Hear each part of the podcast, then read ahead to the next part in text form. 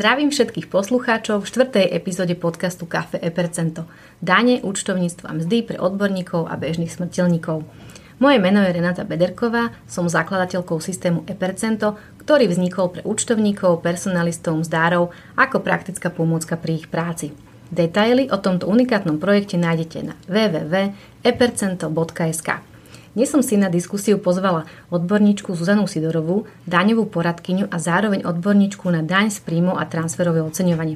Vítam ťa Zuzka v dnešnej štvrtej epizóde a som ráda, že si si našla čas a prišla sa porozprávať na tému právnickej osoby. Ahoj Renátka, ďakujem za pozvanie a možnosť priblížiť tieto témy poslucháčom tvojho podcastu. Zuzi, my sa už poznáme nejaký ten piatok a som veľmi rada, že môžeme spolu nahrávať u nás už štvrtý podcast, v ktorom sa porozprávame o tom, kto sú právnické osoby, akú registračnú povinnosť majú tieto právnické osoby.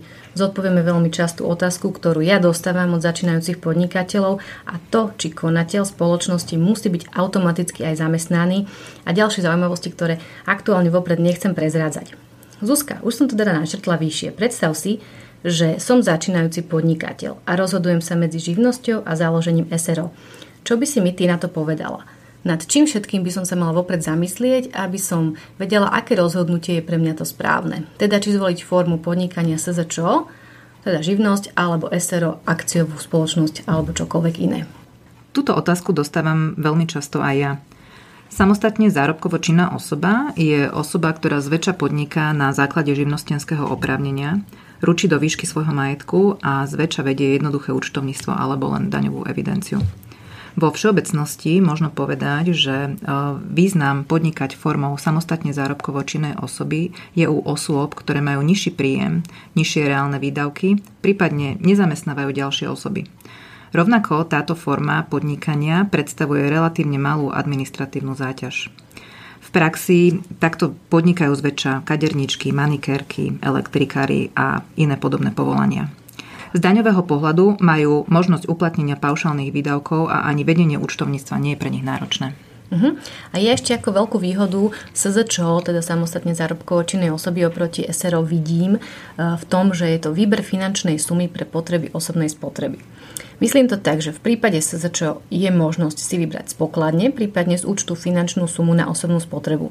Sice táto suma neznižuje základ dane, ale v prípade právnickej osoby takúto možnosť nemáme, čo by veľa podnikateľov veľmi uvítalo. S tým úplne súhlasím. Naopak zás u právnickej osoby nie je možné len tak vybrať e, z účtu hotovosť na osobnú spotrebu. Konečný vlastník právnickej osoby, ak teda hovoríme o fyzickej osoby a jeho spoločnosť, ktorým je táto právnická osoba, sú dva odlišné subjekty práva. Podnikanie formou právnickej osoby je odlišné od podnikania formou samostatne zárobkovo činnej osoby. Právnická osoba sa zriaduje zápisom do určitého registra, napríklad do obchodného registra. Z pohľadu náročnosti je právnická osoba administratívne náročnejšia na spracovanie, či už pri jej založení alebo pri vedení účtovníctva.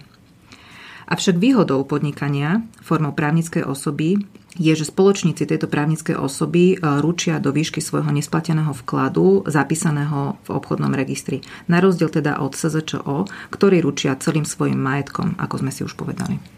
Áno, a ešte vedú podvojné účtovníctvo, čo je paradoxne pre mnohé účtovníčky jednoduchšie ako jednoduché účtovníctvo a to z dôvodu jeho väčšej prehľadnosti prípade jedného spoločníka je to na zváženie, akú formu podnikania zvoliť, ale v prípade viacerých spoločníkov, teda zakladateľov firmy, je jednoznačne forma SRO, prípadne akciovej spoločnosti alebo inej takejto spoločnosti ako vhodnejší výber. Ja si myslím, že dôležité pre rozhodovanie sú aj odvodové povinnosti, ako SZČO v prvý rok automaticky platím zdravotné poistenie a povinné sociálne poistenie až po podaní daňového priznania. Teda môže sa stať, že viac ako jeden rok odvody do sociálnej poistenie neplatím. Oznamovacie povinnosti si môžem splniť na jednotnom kontaktnom mieste, prípadne priamo v každej inštitúcii. Spomenula som povinné poistenie, lebo dobrovoľne sa môže ísť SZČO poistiť aj skôr. Áno, a v prípade právnickej osoby to zase tak neplatí. E, zoberme si napríklad konateľa a spoločníka v jednej osobe. Valné zhromaždenie musí rozhodnúť o jeho odmene, či už mesečnej alebo inak nepravidelnej a týmto momentom sa spoločnosť stáva zamestnávateľom, musí si splniť všetky svoje oznamovacie povinnosti voči štátnym inštitúciám a súčasne mesečne spracovávať mzdu na základe zmluvy o výkone funkcie. Už si nemôže len tak nastaviť trvalý príkaz na úhradu odvodov, ako je to pri samostatne zárobkovo činných osobách. Na druhej strane tu potrebuje rovnako mzdovú účtovničku, aby mu pomohla pri spracovávaní mesečných výkazov. Odvodová povinnosť sebe zahrňa odvody za konateľa, ale aj za firmu, teda zamestnávateľa. Pri zamestnancovi je to 35,2% na hrubú mzdu a pri, pri konateľovi je to 34,15%. Len tak pre ilustráciu, ak si vezmeme, že zamestnanec má hrubú mzdu 1000 eur, zamestnávateľ za neho odvedie 352 eur, čiže čo je tých 35,2% a teda celková cena práce, ktorú musí zamestnávateľ vynaložiť na zamestnanca je 1352 eur. No a zamestnanec z toho dostane na výplatu plus minus 773 eur. Čiže naše odvodové zaťaženie je celkom dosť vysoké. Aj toto je podľa mňa dôležitý bod na zváženie pri výbere formy podnikania. Ale ako pomôcku sme aj tento rok doplnili do systému e-percento plán dochádzky, evidenciu pracovného času, to znamená individuálnu dochádzku a formulár evidenciu dochádzky, podklad pre spracovanie pre mzdové účtovničky. Takže ak máte v pláne evidovať dochádzku zamestnancom, prípadne vám aktuálna evidencia zabera veľa času, tak u nás na www.epercento.sk ju nájdete, je jednoduchá, prehľadná a šetrí čas. Áno, určite odporúčam vyskúšať. Ja ešte veľmi často dostávam otázku, či musí byť konateľ automaticky aj zamestnancom. Odpoveď je, že nie, nemusí a ani nie je povinný byť zamestnancom. Rovnako nemusí mať odplatnú zmluvu o výkone funkcie, tým pádom ale nebude sociálne poistený. Na druhej strane musí byť však zdravotne poistený. A ak nebude mať odmenu za výkon funkcie konateľa, a teda nebude mu vyplácaný príjem zo spoločnosti, musí sa prihlásiť ako samoplatiteľ do zdravotnej poisťovne. Áno, ja mám praktickú skúsenosť s nepravidelnou odmenou spoločníka, kedy si treba dávať pozor hlavne na zdravotné odvody. Sociálna poisťovňa definuje pravidelnú odmenu ako mesačnú, čiže akákoľvek iná odmena sa berie ako nepravidelná. Čiže v praxi sa stáva, že spoločníci si vyplácajú odmenu raz za kvartál, prípadne raz za pol rok a vtedy však treba myslieť na to, že zdravotne poistený je spoločník iba posledný deň daného kvartálu, prípadne daného pol roku. A ak nemá príjem, ktorý by podliehal odvodu do zdravotnej poisťovne inde, napríklad iný e, príjem na hlavný pracovný pomer, bude si musieť tieto ostatné dni doplatiť ako samoplatiteľ samostatne. Povedzme si príklad, ak má kvartálnu odmenu, tak je poistený iba, dajme tomu, od 1. do 31.3. iba toho 31.3. To znamená, že od 1. do 33. si bude musieť uhradiť ako samoplatiteľ zdravotné poistenie. Povedzme si teda, že sme si vybrali ako formu podnikania právnické osoby, aby sme sa mohli posunúť ďalej. Kedy sa táto spoločnosť stáva platiteľom DPH? Akákoľvek osoba, teda právnická alebo samostatne zárobkovo činná osoba, ktorá vykonáva nezávisle akúkoľvek ekonomickú činnosť bez ohľadu na účel alebo bez ohľadu na to, aké dosiahne výsledky, sa podľa zákona o DPH považuje za zdaniteľnú osobu. Každá zdaniteľná osoba, ktorá je usadená v tuzemsku a ktorá dosiahla za 12 predchádzajúcich po sebe nasledujúcich kalendárnych mesiacov obrad 49 790 eur, je povinná sa zaregistrovať na daňovom úrade a teda požiadať o registráciu pred DPH. Registrácia pre DPH sa podáva do 20.